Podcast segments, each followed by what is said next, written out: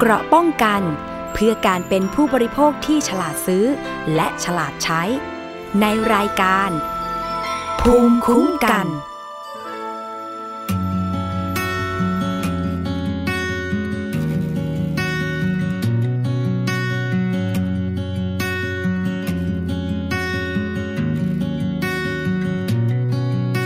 บทความที่ฉันได้เขียน มาจากบทเรียนที่เธอเคยเรียน ว่าจาที่ฉันเอ่ยไป ว่าจากอารมณ์ที่เธอผ่านเจอ เพียงการเดินทางเพียงหนึ่งสัปดาห์หนึ่งเดือนหนึ่งปีมันมีความหมายทำให้เติบโตเรียนรู้เข้าใจได้มากกว่า การเดินทางฉันและเธอคือการเรียนรู้ การเรียนรู้ของเราสองคนคือความเข้าใจ เธอเข้าใจและฉันเข้าใจก็ทำให้เรามั่นใจ การเดินทางฉันและเธอคือการเรียนรู้ การเรียนรู้ของเราสองคนคือความเข้าใจ เธอเข้าใจและฉันเข้าใจก็ทำให้เรามั่นใจ ในสิ่งนั้น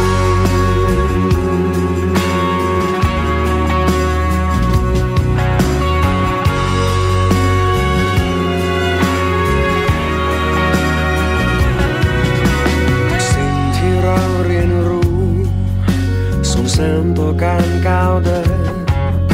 เรื่องราวที่เราเผชิญ อยู่ที่เราเข้าใจมันไหม เพียงการเดินทางเพียงหนึ่งสัปดาห์หนึ่งเดือนหนึ่งปีมันมีความหมายทำให้เติบโตเรียนรู้เข้าใจได้มากกว่า การเดินทางฉันและเธอคือการเรียนรู้ การเรียนรู้ของเราสองคนคือความเข้าใจ เธอเข้าใจและฉันเข้าใจก็ทำให้เรามั่นใจ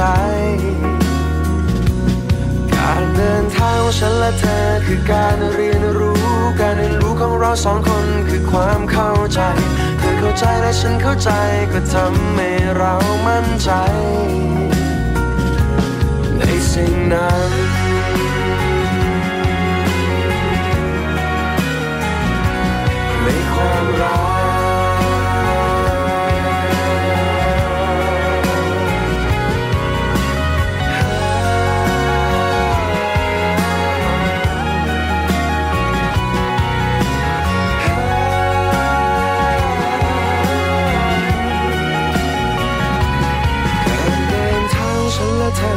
การเรียนรู้ การเรียนรู้ของเราสองคนคือความเข้าใจ เธอเข้าใจและฉันเข้าใจก็ทำให้เรามั่นใจการเดินทางขอฉันและเธอคือการเรียนรู้ การเรียนรู้ของเราสองคนคือความเข้าใจ เธอเข้าใจและฉันเข้าใจก็ทำให้เรามั่นใจ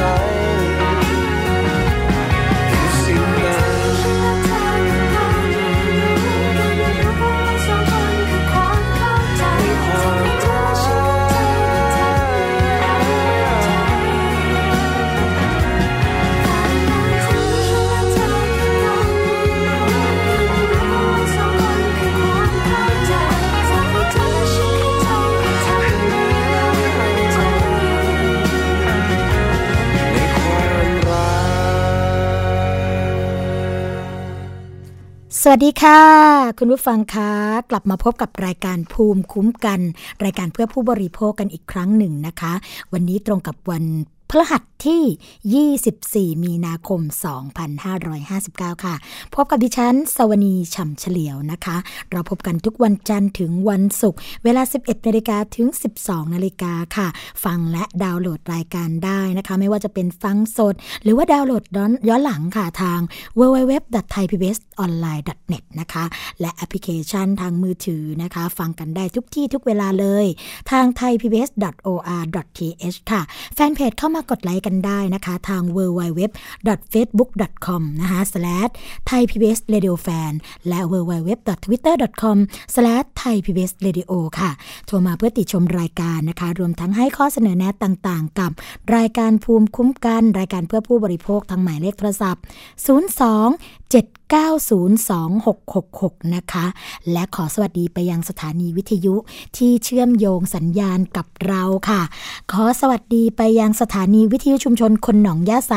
จังหวัดสุพรรณบุรีค่ะ FM 107.5เมกะเฮิรตสถานีวิทยุชุมชนปฐมสาคร จังหวัดสมุทรสาคร FM 106.25เมกะเฮิรตสถานีวิทยุชุมชนคนเมืองลี้จังหวัดลำพูน FM 103.75เมกะเฮิรตสถานีวิทยุ ชุมชนวัดโพธิ์บัลลังก์นะคะ จังหวัดราชบุรี FM 103.75เมกะเฮิรตสถานีวิทยุเทศบาลทุ่งหัวช้างจังหวัดลำพูนค่ะ FM 106.25เมกะเฮิรตสถานีวิทยุชุมชนคนเขาวงจังหวัดกาฬสินธุ์ FM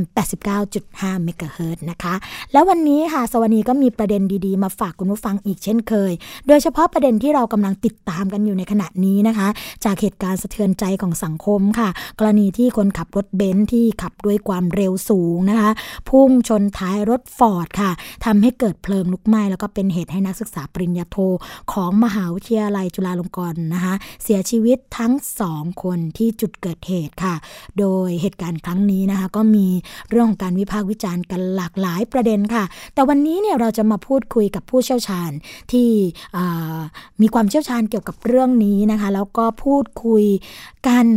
อย่างกว้างขวางนะคะ นั่นก็คือคุณหมอธนพงศ์จินวงค่ะ ผู้จัดการศูนย์วิชาการเพื่อความปลอดภัยทางถนน ตอนนี้นะคะ คุณหมออยู่ในสายกับเราเรียบร้อยแล้วค่ะ สวัสดีค่ะ คุณหมอคะ ครับ สวัสดีครับ คุณค่ะเอ๋และท่านผู้ฟังครับ ค่ะ คุณหมอคะ เหตุการณ์ที่เกิดขึ้นนะคะ ก็เป็นข้อสงสัยแล้วก็มีคำถามมากมายนะคะ ของคนในสังคมค่ะ เกี่ยวกับเรื่องของการรวบรวมหลักฐาน เรื่องของการดำเนินการทางคดี แล้วก็เรื่องของพฤติกรรมของคนขับนะคะ อยากให้คุณหมอลองเล่าให้คุณผู้ฟังฟังนิดนึงค่ะว่า จากเหตุการณ์ที่ผ่านมาครั้งนี้เนี่ย พอที่จะสรุปได้ยังไงได้บ้างคะ ครับเอ่ออย่างแรกเนี่ยผมคิดว่าสิ่งที่สังคมรับรู้เนี่ย อันนี้ก็ไม่ใช่ครั้งแรกใช่ไหมฮะค่ะแต่ว่ามันเป็นการเหมือนตอกย้ำให้ให้เห็นว่า เวลาเกิดเหตุเนี่ย มันมีสิ่งที่สังคมต้อง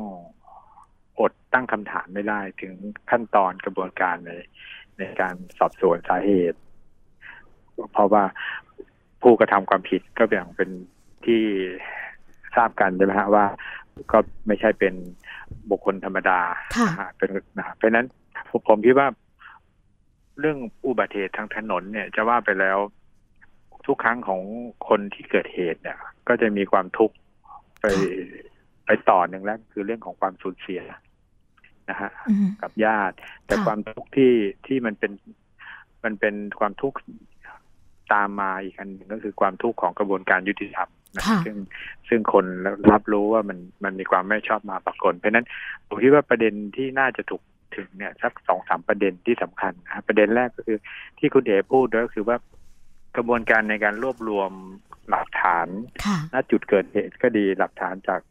ตัวผู้กระทำความผิดก็ดีนะอันนี้มันน่าจะถูกทบทวนให้มีความรัดกุมมากกว่านี้นะครับค่ะอ่าอยากอยากจะชี้เห็นอย่างเช่น ข้อสันนิษฐานอย่างไม่ว่าจะเป็นการใช้ สารเสพติด หรือการดื่มเครื่องดื่มแอลกอฮอล์เนี่ยค่ะพวกนี้มันต้องการการพิสูจน์ในช่วงเวลาที่ทันทันเวลานะครับอืมเพราะฉะนั้นถ้า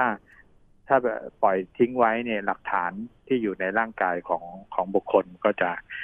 ตรวจไม่พบค่ะเพราะฉะนั้นเอ่ออันนี้เป็นสิ่งที่ที่ไม่ไม่ควรจะละเลย แล้วปล่อยให้ให้ขาดอ่าขาดใช้คำว่า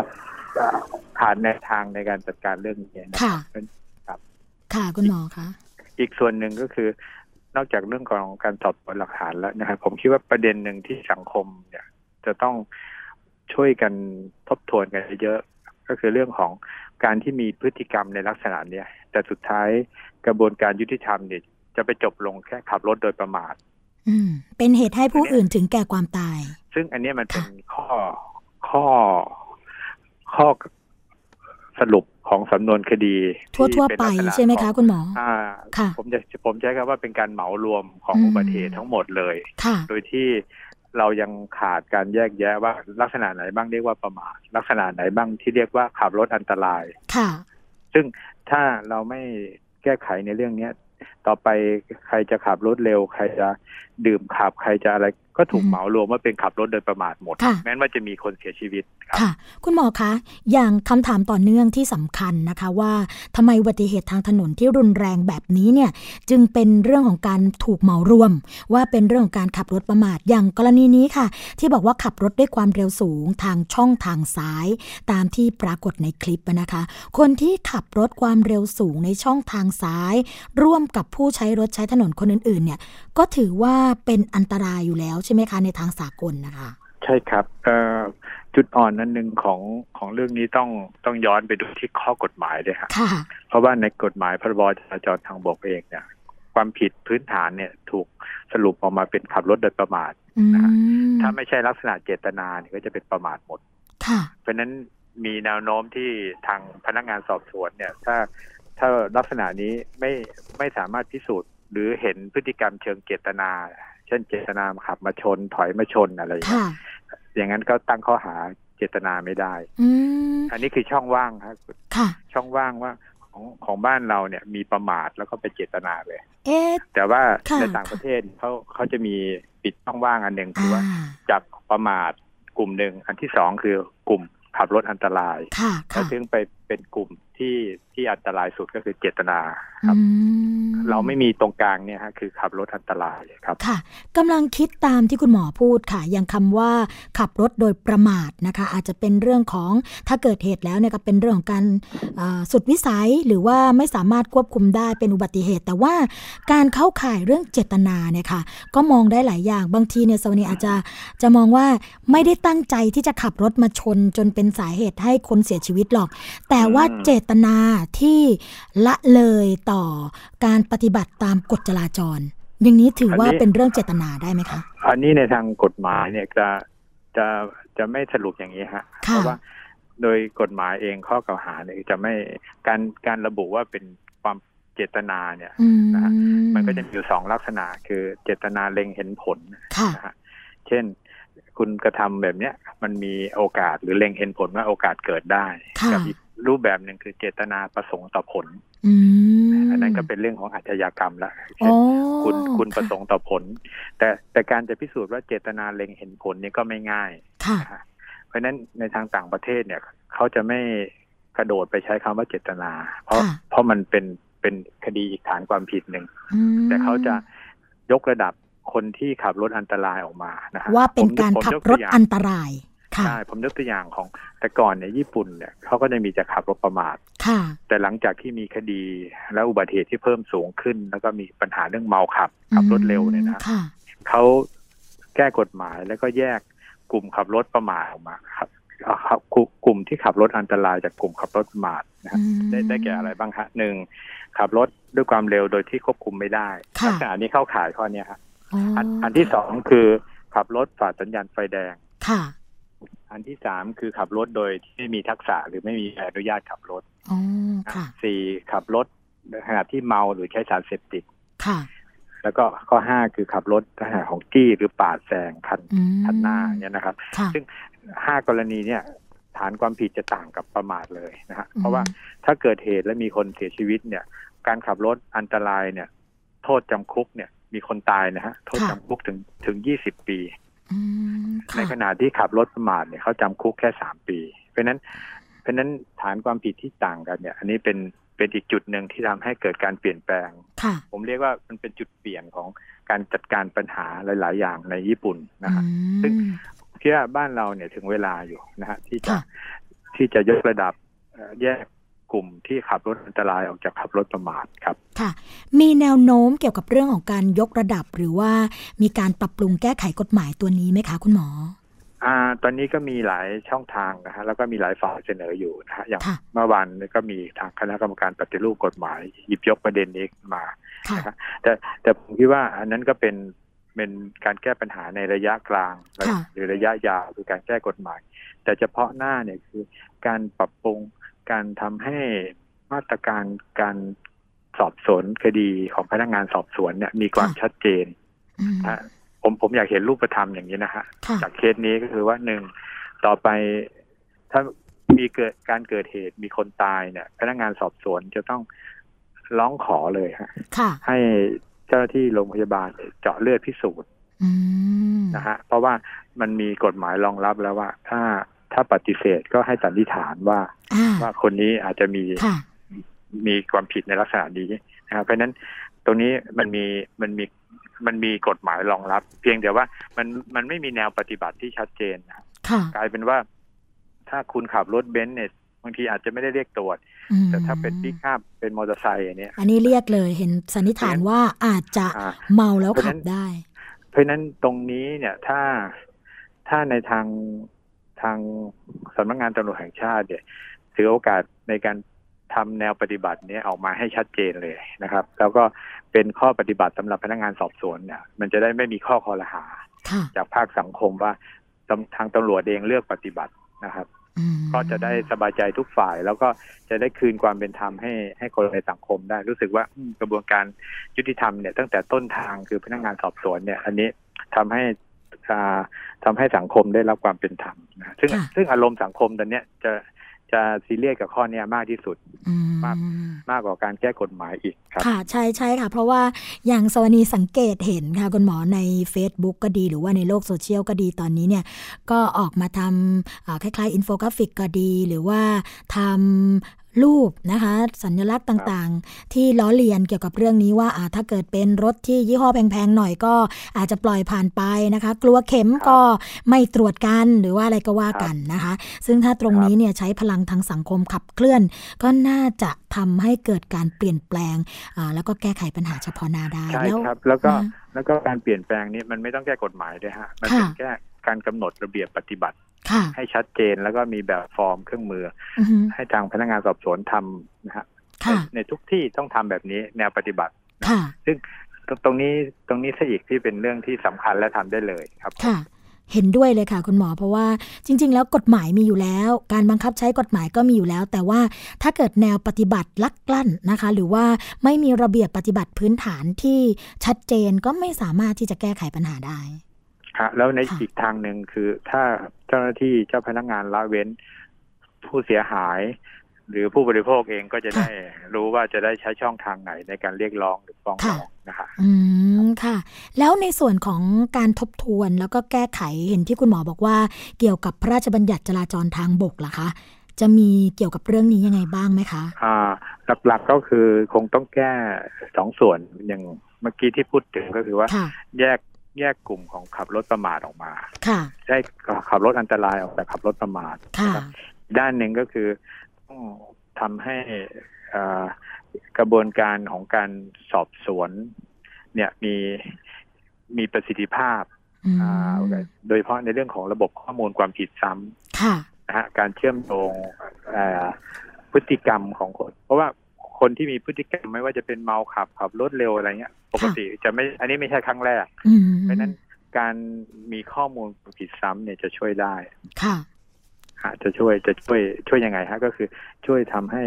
ประกอบไปกับจำนวนคดี เพิ่มบทลงโทษให้รุนแรงขึ้นนะคะชี้ชี้ชี้ให้เห็นว่าพฤพฤติกรรมเนี่ยเป็นพฤติกรรมที่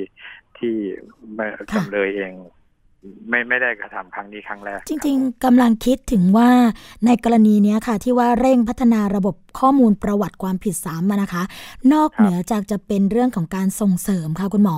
การให้มีบทลงโทษที่รุนแรงในคดีอาญาแล้วเนี่ยสาวนีคิดว่าน่าจะเชื่อมโยงไปในคดีแพ่งได้ด้วย เพราะว่าในพรบวิธีพิจารณาคดีผู้บริโภคอะค่ะ ที่ครับอ่ามีการฟ้องกันระหว่างตัวผู้กระทำความผิดอะนะคะที่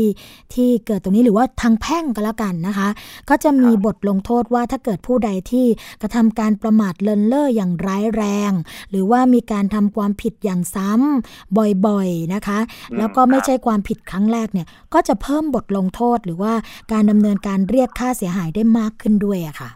อ๋อตรงตรงนี้ตรงนี้ถือว่าเป็นเครื่องมือสำคัญนะแล้วก็ค่ะในทางสากลหรือว่าต่างประเทศ คนที่กระทำความผิดซ้ำมีบทลงโทษจะแรงขึ้นเรื่อยค่ะๆ นอกจากบทลงโทษทั้งโทษตามโทษปรับที่แรงขึ้นแล้วนะฮะหลายครั้งเนี่ยคือเพิกถอนแล้วก็อ่าไม่ให้ไม่อนุญาตให้ขับรถเลยนะครับค่ะอืมค่ะ คุณหมอคะแล้วมาตรการตรวจจับผู้ขับขี่อะคะที่มีพฤติกรรมเรื่องของการขับรถอันตรายบนท้องถนนเนี่ยค่ะครับอ่าจริง ๆ แล้วด่านตรวจเนี่ยมีความสำคัญในการสกัดจับมากน้อยแค่ไหนคะออ่าอันนี้สำคัญครับ เพราะว่าเราคงไม่อยากให้ต้องมารอเกิดเหตุแล้ว แก้ที่พนักงานสอบสวนอย่างเดียวค่ะอีกด้านหนึ่งก็คือว่าทำไงให้ระบบการป้องกันการเกิดเหตุ คนที่มีพฤติกรรมลักษณะเนี้ยจะต้องถูกตรวจจับค่ะแต่แต่อันนี้ต้องต้องยอมรับข้อจำกัดนะครับว่าทางตำรวจเองก็มีข้อจำกัดโดยเฉพาะเรื่องเครื่องมืออุปกรณ์ค่ะนะฮะเพราะฉะนั้นสิ่งที่ต้องการเร่งด่วนควบคู่กันก็คือว่าการสนับสนุนให้อุปกรณ์ที่เพียงพอ ทั้งอุปกรณ์ให้ตำรวจตรวจ ตั้งจุดตรวจค่ะถือถือติดมือไว้ตรวจ หรือจะเป็นอุปกรณ์ในลักษณะของอัตโนมัติค่ะติดบนถนนในจุดเสี่ยงอะไรเงี้ย อันนี้อันนี้จำเป็นต้องมีฮะครับอืมในขณะเดียวกันการที่จะป้องกันลักษณะนี้ได้เนี่ย มันต้องสร้าง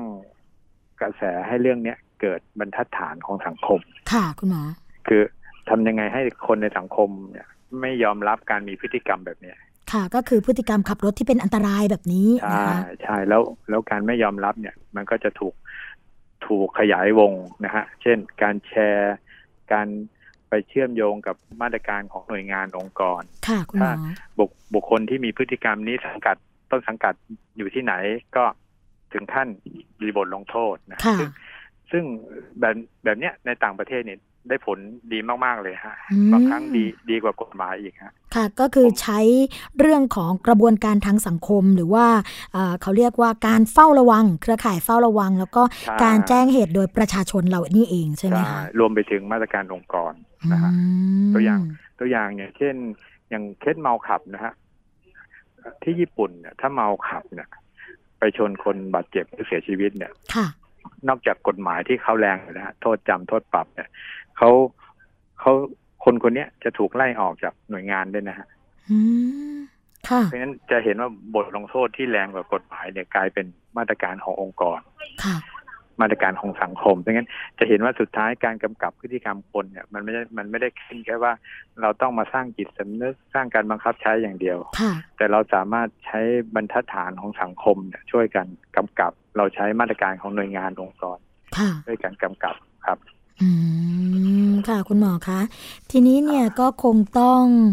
ฝากนิดนึงค่ะคุณหมอว่าเหตุการณ์ความสูญเสียในครั้งนี้เนี่ย จริง ๆ อยากให้เป็นครั้งสุดท้ายของสังคมนะคะ แต่ว่าความตั้งใจนี้จะเป็นเรื่องจริงหรือเปล่าเนี่ยก็ต้องต้องช่วยกันผลักดันให้เป็นไปอย่างที่คุณหมอบอกท้ายนี้คุณหมออยากจะฝากอะไรกับคุณผู้ฟังที่ฟังรายการเราอยู่ด้วยคะ ครับผมผมอยาก เห็นพลังในครั้งเนี้ยฮะซึ่งเกิดขึ้นมามากมายเนี่ย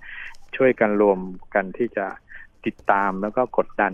ให้เห็นการเปลี่ยนแปลงค่ะไม่ว่าจะเป็นการเปลี่ยนแปลงของกระบวนการสอบสวน มีการสอบสวนที่โปร่งใสยุติธรรมค่ะนะครับ และมีแนวปฏิบัติที่ชัดเจน มีการแก้กฎหมายนะฮะรวมไปถึงการสร้างบรรทัดฐานสังคมอย่างเงี้ยนะครับค่ะเราคงไม่อยากให้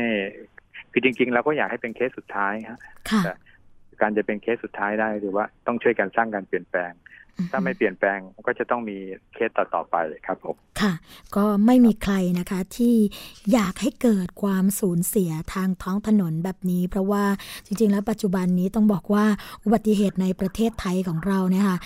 ถ้าเกิดว่าไม่มีอีกประเทศหนึ่งที่เป็นประเทศเล็ก ๆ ใช่ไหมคะ คุณหมอ ก็จะครับติดอันดับหนึ่งของโลกไปแล้วครับ อืม ค่ะ ท้ายที่สุดนี้นะคะ รายการภูมิคุ้มกันค่ะ ต้องขอขอบพระคุณ คุณหมอธนพงศ์จินวงศ์นะคะ ผู้จัดการศูนย์วิชาการเพื่อความปลอดภัยทางถนน ที่มาให้ข้อมูลแล้วก็พูดคุย แลกเปลี่ยนกับรายการภูมิคุ้มกันในวันนี้นะคะ แล้วก็คิดว่าพลังของการเปลี่ยนแปลงของผู้บริโภค เล็ก ๆ ก็น่าจะทำให้เกิดการเปลี่ยนแปลงที่ยิ่งใหญ่ของสังคมได้ ขอบพระคุณคุณหมอมากนะคะ ครับ ยินดีครับสวัสค่ะดีครับสวัสดีค่ะ ก็เป็นเหตุการณ์ที่ตอนนี้นะคะหลาย ๆ ฝ่ายก็พยายามที่จะติดตามเฝ้าระวัง อย่าลืมนะคะในเรื่องของความสูญเสียที่เกิดขึ้นเนี่ยเริ่มจากตัวเราก่อน เพราะว่า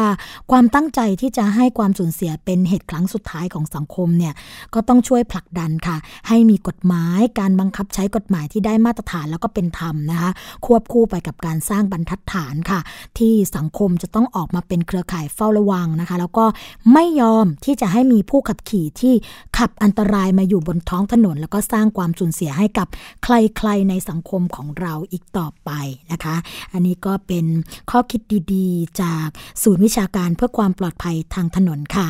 อีกข่าวหนึ่งนะคะ คุณผู้ฟังก่อนที่จะเบรกในช่วงแรกค่ะ ก็เป็นเหตุที่ผู้โดยสารสาวคนหนึ่งนะคะ ออกมาแฉเกี่ยวกับเรื่องของพฤติกรรมของพนักงานขับรถทัวร์ค่ะ ที่ข่มขู่หลังขอคืนตั๋วยืนนะคะซึ่งตอนนี้เนี่ยขนส่งก็มีการสั่งปรับ แล้วก็พักการเดินรถไปแล้ว ด้านต้นสังกัดก็ยังออกมายืนยันด้วยนะคะ ว่าไล่ออกด้วยค่ะ เหตุการณ์ครั้งนี้ค่ะเป็นเรื่องของเจ้าของ Facebook นะคะของคุณศิริลักษ์ค่ะ ซึ่งเป็นผู้โดยสารก็ได้แชร์ภาพแล้วก็ข้อมูลนะคะแล้วว่าระบุว่าถูกพนักงานของบริษัทรถทัวร์แห่งหนึ่งข่มขู่หลังจากที่ขอคืนตั๋วโดยสารค่ะ เนื่องจากรถทัวร์คันดังกล่าวเนี่ยมีที่นั่งเต็มนะคะ แล้วก็ยังขายตั๋วให้กับผู้โดยสาร แล้วก็จะให้ผู้โดยสารเนี่ยยืนไปนะคะแต่ก็มีผู้โดยสารอีกหลายรายค่ะ ขอคืนตั๋วตาม เหตุการณ์เนี่ยเกิดขึ้นที่บขสจังหวัดร้อยเอ็ดค่ะ โดยข้อความก็ระบุเอาไว้นะคะว่าช่วยแชร์หน่อยนะคะ กับการบริการรถโดยสารกับพฤติกรรมของผู้ขับรถ วันนี้จะขึ้นรถไปโคราช ได้ซื้อตั๋วรถกรุงเทพอุบลนะคะ ปรับอากาศชั้นหนึ่งอ่า25ขีด59นี่เป็นเลขข้างรถนะคะ พอรถมาขึ้นมาถึงที่ชานชาลาก็ปรากฏว่า รถเต็มมีคนยืนมากกว่า 10 คน แล้วก็จะขึ้นไปอีกกว่า 20 คน พอขึ้นไปถึงก็ให้ยืน ไล่คนที่จะลงใกล้ๆนะคะ ให้ยืนก่อนที่จะลงที่ประตูคุณกรุงเทพก็นั่งนะคะ ดิฉันเลยตัดสินใจขอคืนตั๋ว เพราะว่ากลัวว่าจะเกิดอุบัติเหตุ และทุกคนที่ยืนก็พร้อมใจกันคืนทุกคน ปรากฏว่ามีปากเสียงกัน แล้วบอกว่าหนูเป็นต้นเหตุที่ทำให้ทุกคนลง และเสียเวลาหนูเลยถามกลับว่า หนูก็เสียเวลานะคะ หนูซื้อตั๋วทุ่มครึ่ง ลงรถมารถมาจอดเนี่ย สองทุ่มครึ่งนะคะแล้วคนขับรถเนี่ยก็ด่าหนูใช้คำไม่สุภาพ แล้วก็จะตีหนูทั้งสองคน แต่พี่ที่อยู่ที่บขสก็พร้อมช่วยนะคะ พูดไม่เพราะมารยาทไม่ดี แต่วันนี้หนูนะคะคนหนึ่งแหละที่ไม่ยอมให้ผู้ที่เดินทางโดยสารต้องถูกเอาเปรียบ การบริการที่ไม่ดี รับผู้โดยสารเกินอัตรา และยังขู่จะใช้กำลังกับผู้โดยสาร ขู่ว่าเจอที่ไหนจะฆ่าหนูนะคะก็อันนี้ก็เป็นเหตุการณ์ที่ทางผู้ที่โพสต์เฟ Facebook ชื่อคุณศิริลักษ์โพสต์เอาไว้นะคะซึ่งจากการตรวจสอบค่ะคุณผู้ฟังคะก็ตรวจสอบว่าเป็นเป็นรถทัวร์ของบริษัทอุบลแอร์ค่ะแล้วก็ล่าสุดนะคะก็ถูกลงโทษด้วยการสั่งปรับเงินในความผิด บรรทุกผู้โดยสารเกินกำหนด แล้วก็พักรถโดยสารดังกล่าว เป็นเวลา 1 สัปดาห์ค่ะ ขณะที่บริษัทต้นสังกัดนะคะ ก็ได้ไล่ออกกับเจ้าหน้าที่ที่มีพฤติกรรมที่ไม่เหมาะสมค่ะ พร้อมกับยืนยันว่าไม่มีนโยบายรับผู้โดยสารเกินอัตราแต่อย่างใด อย่าลืมนะคะคุณผู้ฟังคะถ้าเป็นรถปรับอากาศ ไม่ว่าจะเป็นชั้น1หรือชั้น2ห้ามยืนโดยเด็ดขาด รถตู้รถทัวร์นะคะห้ามยืน ยกเว้นรถเมย์ในกรุงเทพขอสมกเนี้ยยืนได้เพราะว่ายกเว้นนะคะแต่ถ้าเป็นรถทัวร์หรือว่ารถโดยสารระหว่างจังหวัดห้ามยืน ถ้าเจอเหตุการณ์แบบนี้โทรไปที่หมายเลขโทรศัพท์ 1584 ค่ะ กรมการขนส่งทางบกหรือ จะทำแบบเจ้าของ Facebook ท่านนี้ก็ได้ ถ่ายรูปเอาไว้ เก็บหลักฐานเอาไว้ให้ชัดเจนนะคะรับรองว่าถูกแก้ไขปัญหาอย่างแน่นอนค่ะ ช่วงแรกของรายการภูมิคุ้มกันนะคะก็คงจะพักกันไว้สักครู่หนึ่งเดี๋ยวกลับมาพบกันในช่วงที่ 2 ของรายการค่ะ เกราะป้องกันเพื่อการเป็นผู้บริโภคที่ฉลาดซื้อ และฉลาดใช้ ในรายการ ภูมิคุ้มกัน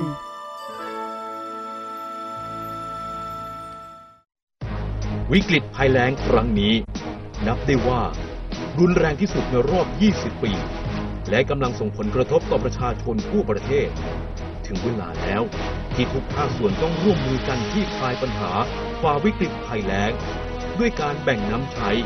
ปันน้ำใจ เพื่อให้ทุกๆชีวิตมีน้ำใช้เพียงพอตลอดแล้งนี้ ตามติดสถานการณ์ภัยแล้งได้ทุกๆช่วงข่าว แบ่งน้ำใช้ ปันน้ำใจสู้ภัยแล้ง การรับชมไทย PBS ในวันนี้ จะไม่จำกัดอยู่แค่ช่องทางเดิมๆอีกต่อไป เพราะนอกจากช่องทางที่คุณคุ้นเคยแล้ว เรายังมีช่องทางที่หลากหลายมากขึ้น ทั้งเว็บไซต์ YouTube Facebook และโซเชียลมีเดียอื่น ๆ เลือกรับชมไทย PBS ตามช่องทางที่คุณต้องการได้แล้ววันนี้ Stay connected เชื่อมโยงถึงกันทุกที่ทุกเวลากับไทย PBS คุณเชื่อหรือไม่ ครีมหน้าใสขาวเร่งกระปุกเดียวเอาอยู่ 3 วันเห็นผล กาแฟลดความอ้วนเร่งด่วน 7 วันลดลง 10 กิโล ผลิตภัณฑ์เสริมอาหารผิวขาววิ่งเปล่งประกายออร่าภายในหนึ่งสัปดาห์ ถ้าคุณเชื่อ คุณกำลังตกเป็นเหยื่อโฆษณาโอ้อวดเกินจริง อยากสวยอย่าเสี่ยงอย่าหลงเชื่อคำโฆษณา ผลิตภัณฑ์สุขภาพโอ้อวดเกินจริง อยากสวยแบบไม่เสี่ยง ค้นหาความจริงที่ถูกต้องได้ที่ www.oy.com หรือ Oy Smart Application ด้วยความปรารถนาดีจากสำนักงานคณะกรรมการอาหารและยากระทรวงสาธารณสุข เกราะป้องกัน เพื่อการเป็นผู้บริโภคที่ฉลาดซื้อ และฉลาดใช้ ในรายการ ภูมิคุ้มกัน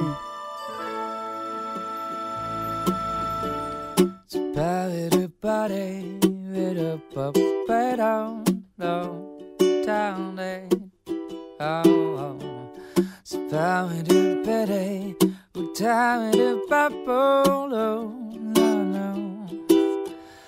ากเธอเป็นภูเขา ฉันจะเป็นต้นไม้ โอบกอดเธอเอาไว้ไม่ให้เธอเหน็บหนาว หากเธอเป็นท้องฟ้า ฉันจะเป็นเมฆสีขาว โอบกอดเธอไม่ให้เธอเหงาและเดียวดายถ้าเธอเป็นรถยนต์ท้องถนนก็คือฉัน หากเธอเป็นพระจันทร์แน่นอนฉันต้องเป็นดาว เคียงข้างเธอไม่ให้เธอเหน็บหนาวแม้ในคราวทุกใจจะอยู่ใกล้ๆเธอ ก็เพราะว่าเธอ คือของขวัญที่สวรรค์ให้มาเปิดอบและฉันจะเก็บรักษามันเอาไว้ ให้นานจะไม่ให้ใครทำร้ายเธอ แต่ฉันยังยืนอยู่ตรงนี้จะรักเธอทั้งหัวใจที่มี oh, Baby I love you Bitter Papa Baby I love you Bitter Papa Little Pedo Do Potato Do Da Da Da Da ธอเป็นรถ ยนต์ท้องถนนก็คือฉัน หากเธอเป็นพระจันทร์แน่นอนฉันต้องเป็นดาว จะอยู่เคียงข้างเธอไม่ให้เธอเหน็บหนาว แม้ในคราวทุกใจจะอยู่ใกล้ๆเธอ โอ้โอ้ก็เพราะว่าเธอ คือของขวัญที่สวรรค์ให้มา และฉันจะเก็บรัก ษามันเอาไว้ ให้นานจะไม่ให้ใครทำร้ายเธอ แต่ฉันยังยืนอยู่ตรงนี้ จะรักเธอทั้งหมดใจที่มี Oh baby I love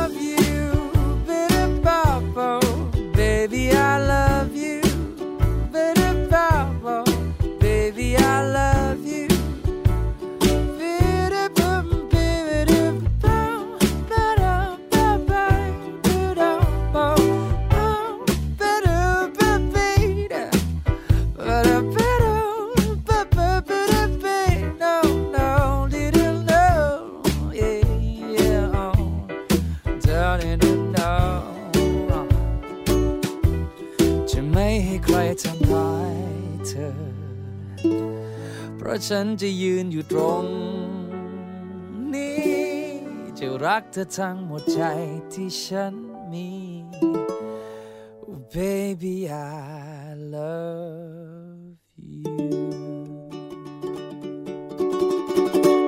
กลับมาพบกับช่วงที่ 2 ของรายการภูมิคุ้มกัน รายการเพื่อผู้บริโภคนะคะ จากที่ช่วงแรกเราพูดคุยกันไปแล้ว เกี่ยวกับเรื่องของอุบัติเหตุทางถนนนะคะแล้วก็วิธีการมาตรการต่างๆ ที่พยายามที่จะผลักดัน แล้วก็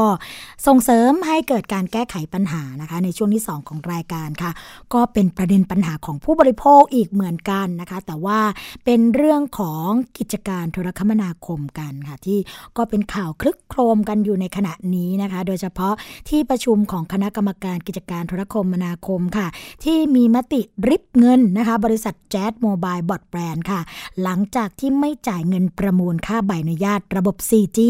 พร้อมนะคะที่จะเตรียมจัดประมูลใหม่ ในเดือนมิถุนายนปี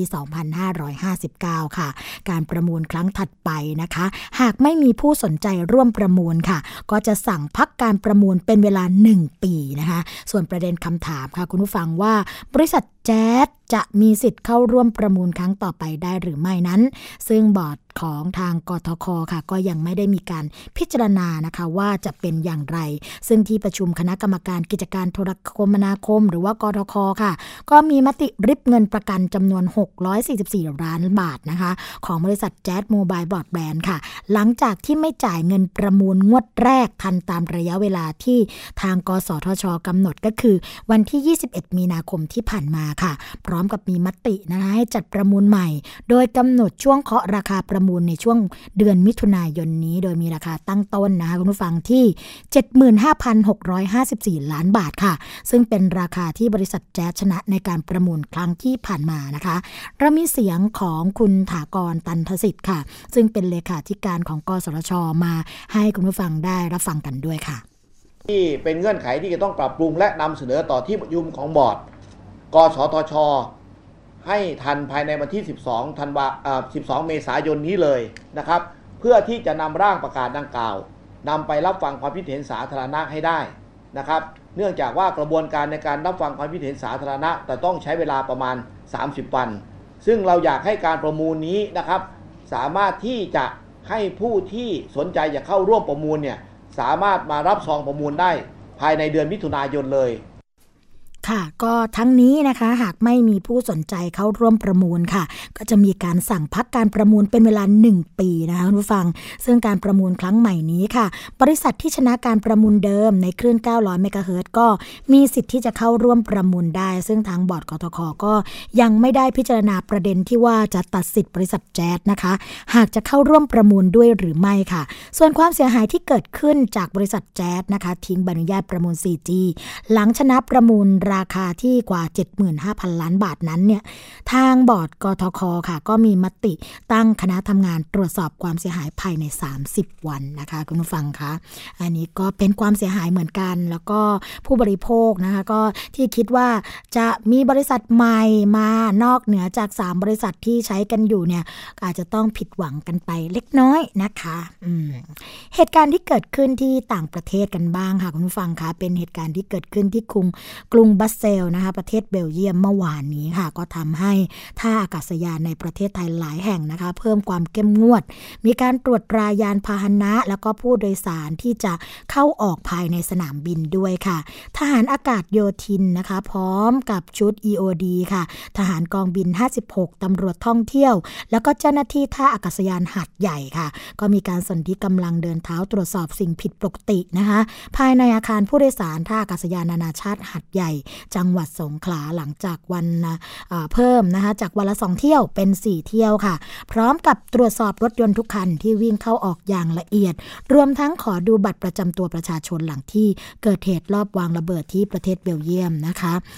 ขณะที่ท่าอากาศยานนานาชาติที่เชียงใหม่ค่ะ ก็ยังไม่เพิ่มนะคะ เรื่องของระดับการเฝ้าระวังป้องกัน แต่ก็เน้นย้ำค่ะ ให้ตรวจค้นยานพาหนะเข้าออกที่ผ่านเข้ามาที่สนามบินอย่างเข้มงวดนะคะ เพื่อป้องกันบุคคลที่จะเข้าไปสร้างสถานการณ์ค่ะ เช่นเดียวกับที่จังหวัดเชียงรายนะคะคุณผู้ฟังนายทิพลบุญอารีค่ะผู้อำนวยการท่าอากาศยานแม่ฟ้าหลวง ก็สั่งเพิ่มมาตรการเข้มงวดอย่างปลอดภัย โดยขอความร่วมมือของผู้โดยสารให้ถอดเสื้อแจ็คเก็ต หรือว่าเสื้อร์คลุมนะคะ ให้ง่ายต่อการตรวจสอบค่ะ ก็ไม่ต่างจากท่าอากาศยานสุวรรณภูมิที่ปัจจุบันยังคงเป็นระดับ 3 แต่ก็ให้เพิ่มการเฝ้าระวัง รวมทั้งขั้นตอนการปฏิบัติค่ะ ทั้งการสุ่มตรวจกระเป๋าสัมภาระพัสดุนะคะ ตลอดจนสังเกตพฤติกรรมของบุคคลต้องสงสัย เช่นเดียวกันค่ะอันนี้ก็ เป็นเรื่องของสนามบินนะคะ ขณะที่รถไฟฟ้า Airport r a i l Link ค่ะ ก็มีการเพิ่มความเข้มงวดนะคะ ด้านมาตรการรักษาความปลอดภัย ภายหลังเกิดเหตุการณ์ระเบิดรถไฟฟ้าใต้ดินที่กรุงบรัสเซล จังหวัด ออขออภัยค่ะประเทศเบลเยียมนะคะ ทางด้านพลเอกดารันยุทธวงศ์สุขค่ะ กรรมการและรักษาการกรรมการผู้จัดการบริษัทใหญ่นะคะ บริษัทรถไฟฟ้ารอฟอทจำกัด หรือว่าผู้ให้บริการรถไฟฟ้า Airport r a i l Link ค่ะ ก็มีการเปิดเผยนะคะว่า หลังจากที่เกิดเหตุรอบวางระเบิดรถไฟฟ้าใต้ดินที่กรุงบัสเซล ประเทศเบลเยียมค่ะ จนทำให้มีผู้บาดเจ็บ แล้วก็เสียชีวิตเป็นจำนวนมาก บริษัทก็เลยมีการกำหนดให้มีการเพิ่มความเข้มงวด ด้านมาตรการรักษาความปลอดภัยนะคะร่วมกันให้บริการแก่ผู้โดยสาร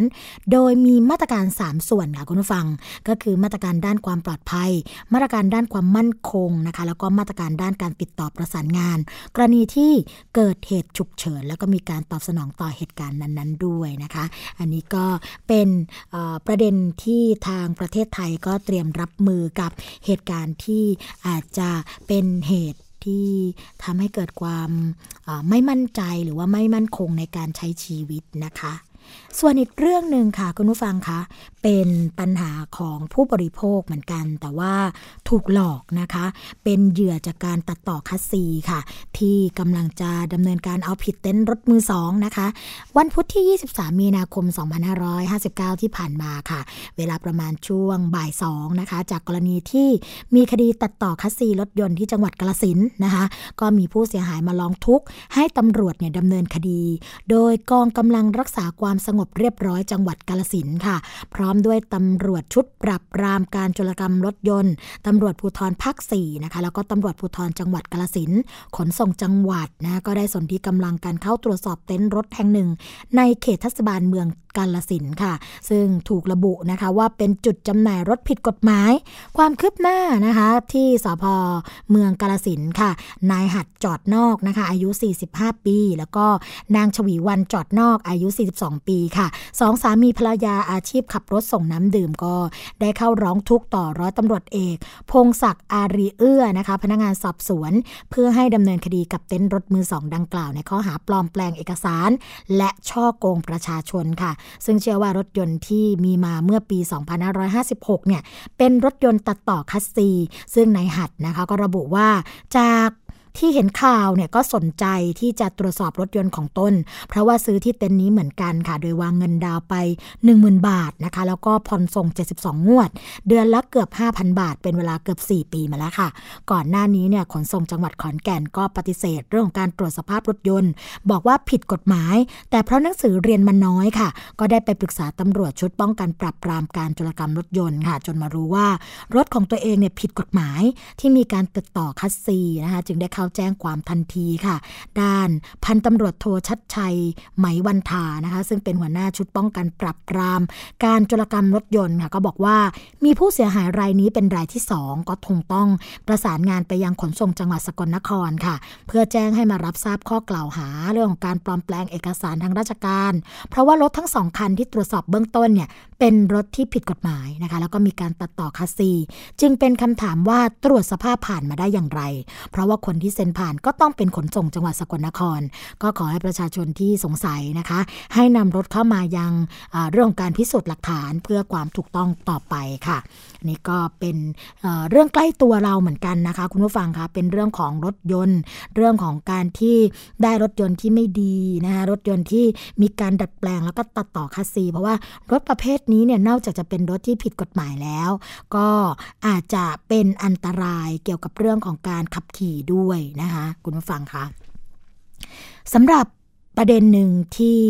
อาจจะเป็นเหตุการณ์ที่ไม่อยากให้ใครเกิดขึ้นกับครอบครัวของเรานะคะ หรือว่ากับคนใกล้ชิดของเราเลย นั่นก็คือกรณีที่กินยาเสริมความงามนะคะยาลดความอ้วนแล้วก็เสียชีวิตค่ะ เหตุการณ์นี้นะคะเกิดขึ้นเมื่ออวันที่ 23 มีนาคมค่ะช่วงประมาณ2ทุ่มครึ่ง ก็มีเหตุการณ์นะคะ ที่ร้อยตำรวจเอกบุญเลิศรัตนเมืองค่ะ รองสารวัตรสืบสวนสอบสวนสพเมืองอุดรธานีก็ได้รับแจ้งว่ามีหญิงสาวกินยาแล้วช็อกค่ะ เสียชีวิตที่บ้านนะคะ เขตเทศบาลอุดรธานี ก็เลยไปตรวจสอบที่เกิดเหตุ พร้อมด้วยเจ้าหน้าที่ชุดสืบสวนสอบสวน แล้วก็ตำรวจพิสูจน์หลักฐานนะคะ แพทย์โรงพยาบาลศูนย์อุดรธานี แล้วก็มูลนิธิอุดรส่งเสริมธรรมค่ะ ที่เกิดเหตุเนี่ยเป็นบ้านปูนสองชั้นนะคะ แล้วก็บนพื้นห้องนอนเนี่ยก็พบร่างของนางสาวปนัดดานะคะก็ขอสงวนนามสกุลเอาไว้ อายุ 27 ปีค่ะ เจ้าของบ้านนะสวมเสื้อกล้ามแขนสั้น สีเขียวไม่สวมกางเกงนะคะ มีเพียงกางเกงในสีดำแล้วก็นอนหงายเสียชีวิตอยู่ค่ะ สภาพศพนะคะก็เป็นน้ำลายฟูมปากค่ะ ตามตัวก็พบรอยช้ำทั่วร่างกาย บริเวณหัวเตียงเนี่ยก็พบยาจำนวนมากค่ะ พบว่าเป็นยาที่กินเพื่อเสริมความงามทำให้ผิวขาวนะคะ ยาลดหุ่นแล้วก็ยารักษาโรคหอบหืด กระจายอยู่เต็มพื้นห้องนะคะ อันนี้ก็เป็นเหตุการณ์ที่ไม่น่าที่จะเกิดขึ้นแล้วก็ทราบมาว่านะคะเจ้าสาวหรือว่าผู้ที่เสียชีวิตเนี่ยกำลังจะแต่งงานนะคะแล้วก็คนที่มาดูผู้เสียชีวิตก็เป็นเจ้าบ่าวที่เธอกำลังจะแต่งงานด้วย ก็ฝากเตือนกันไว้นะคะคุณผู้ฟังว่าจริง ๆ แล้วเรื่องการลดน้ำหนักเนี่ยถ้าเกิดเราไม่ควบคุมอาหาร เราไม่มีการออกกำลังกายหรือว่าเราไม่มีมีพฤติกรรมที่กินกันอย่างไม่ระมัดระวังเนี่ยก็ไม่มีทางที่จะลดน้ำหนักได้เรื่องของยาลดดน้ำหนัก หรือว่ายาลดความอ้วนเนี่ยถือว่าเป็นอันตรายนะคะ เพราะว่าบางคนกินเข้าไปแล้วเนี่ยก็มีผลโดยฉับพลันทันที นั่นก็คือทำให้ใจสั่นนะคะ นอนไม่หลับหรือว่ามีอาการไม่หิวไม่อยากอาหาร แต่ว่ามีการอยากน้ำอย่างรุนแรงปากแห้งนะคะ หรือว่าบางคนเนี่ยกินเข้าไปแล้วก็อาจจะมีลักษณะของอกลิ่นปากนะคะไม่พึงประสงค์ เพราะว่าไม่ได้กินน้ำหรือว่าไม่ได้กินอาหารหรือว่าบางทีเนี่ยก็อาจจะมีเรื่องของอารมณ์ที่แปรปรวนไปนะคะอารมณ์หงุดหงิดง่าย แล้วก็โกรธง่ายนะคะแปรปรวนอันนี้ก็เป็นสาเหตุหนึ่งที่เป็นผลกระทบมาจากการรับประทานยาพวกลดความอ้วนต่างๆนะคะหรือว่าผลกระทบระยะยาวค่ะคุณผู้ฟังก็จะมีผลต่อร่างกายนะคะตับ ไตหัวใจม้ามปอด เพราะว่าทุกสิ่งทุกอย่างเนี่ยสัมพันธ์กันหมดเลย ถ้าเกิดว่ายาลดความอ้วนบางชนิดเนี่ยมีฤทธิ์ทั้งกระตุ้น แล้วก็มีฤทธิ์ทั้งยับยั้งมีฤทธิ์เรื่องการกดประสาทนะคะเมื่อร่างกายของเราเนี่ยรับประทานยาลดความอ้วนเข้าไปค่ะคุณผู้ฟังนะคะบางตัวกดประสาท บางตัวกระตุ้นประสาท ร่างกายก็ตอบสนองไม่ถูกนะคะว่าจะทำยังไงดี อันนี้ก็เป็นสาเหตุทำให้เสียชีวิตได้ในเวลาต่อมา เตือนกันไว้นะคะคุณฟังอยากลดน้ำหนัก อยากผอมก็ให้ควบคุมอาหารออกกำลังกาย พักผ่อนอย่างเพียงพอ ทานผักเยอะๆนะคะ อย่าอดอาหารนะ จะได้ไม่เป็นอันตรายต่อสุขภาพของเราค่ะ อีกเรื่องหนึ่งนะคะ คุณผู้ฟังคะเป็นเรื่องที่ทางกระทรวงสาธารณาสุขค่ะ ตอนนี้ก็เริ่มเอาผิดนะคะกับสถานปฏิบัติธรรมที่อ้างว่าจะทำการดีท็อกนะคะแล้วก็ทำให้คนเสียชีวิต เพราะว่าตอนนี้เนี่ยมีการทำศูนย์ล้างพิษนะะเกือบทั่วทุกจังหวัดแล้วค่ะ จากกรณีการแชร์ข้อมูลผ่าน Facebook นะคะก็ระบุว่ามีประชาชนที่อำเภอปักช่องจังหวัดนครราชสีมาเสียชีวิตนะคะ หลังจากที่ทำการล้างพิษด้วยวิธีกินแต่ผลไม้ค่ะ ดื่มน้ำมะพร้าวผสมกับน้ำใบยะนางนะคะ ต่อเนื่องเป็นเวลา 2-3 วัน ที่สสถานปฏิบัติธรรมแห่งหนึ่งในกทมนะคะขณะที่กระทรวงสาธารณาสุขก็เตรียมออกตรวจสอบ สถานปฏิบัติธรรมดังกล่าวแล้วนะคะก็เรื่องนี้ก็เป็นเรื่องที่อาจจะเข้าข่ายเรื่องของการกระทำความผิดนะคะ เรื่องของพรบสถานบริการ พุทธศักราช 2509 ค่ะ มีผลบังคับใช้นะคะเมื่อวันที่ 26 เมษายน 2547 เป็นต้นมาก็คือว่า ในส่วนของ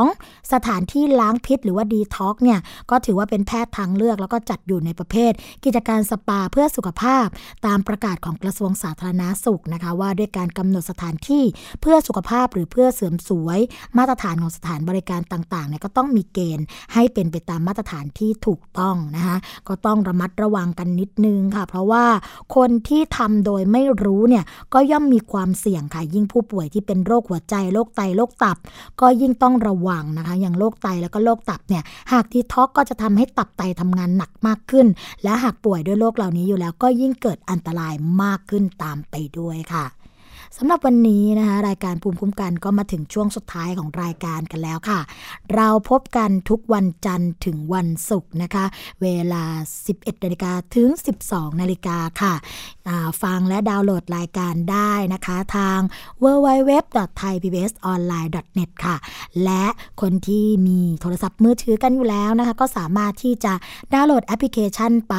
ใส่ไว้ในมือถือของเรานะคะ เพื่อที่จะติดตามฟังรายการของเราทุกที่ทุกเวลาได้ค่ะ ทาง thaipbs.or.th นะคะ และอย่าลืมค่ะประชาสัมพันธ์กันเช่นเคยสำหรับสถานีวิทยุที่เชื่อมโยงสัญญาณกับรายการภูมิคุ้มกัน ทางมูลนิธิเพื่อผู้บริโภคนะคะ ก็จะมีนิตยสารฉลาดซื้อ สื่อเพื่อผู้บริโภค แจกให้กับทุกสถานีฟรีค่ะทุกเดือนนะคะ โดยที่ไม่มีค่าใช้จ่ายใด ๆ ทั้งสิ้นค่ะ ก็ท้ายที่สุดนี้นะคะ รายการภูมิคุ้มกันก็คงฝากเอาไว้ค่ะว่า หากมีปัญหาเรื่องของการถูกละเมิดสิทธิ์ เรื่องของการถูกเอารัดเอาเปรียบนะคะ ต้องร้องเรียนค่ะ เพราะว่าร้องทุกหนึ่งครั้งดีกว่าบ่นพันครั้งนะคะ หรือว่าการเริ่มต้นหนึ่งเนี่ยมีค่ามากกว่าศูนย์เป็นอนันต์ค่ะสุดท้ายนี้นะคะก็คงต้องขอกล่าวคำว่า สวัสดีกันไปก่อน พบกันใหม่ในวันต่อไป สวัสดีค่ะ จางๆยังล่องลอยจากแดนไกล กระซิบคอยบอกเบาๆ เตือนให้เราลืมตา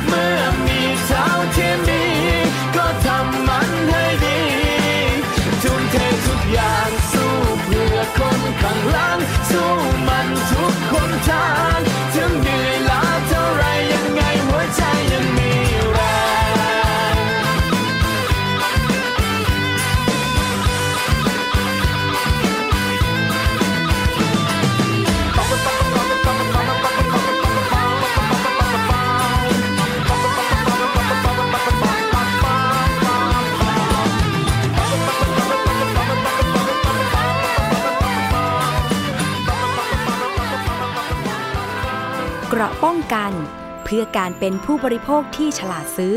และฉลาดใช้ ในรายการ ภูมิคุ้มกัน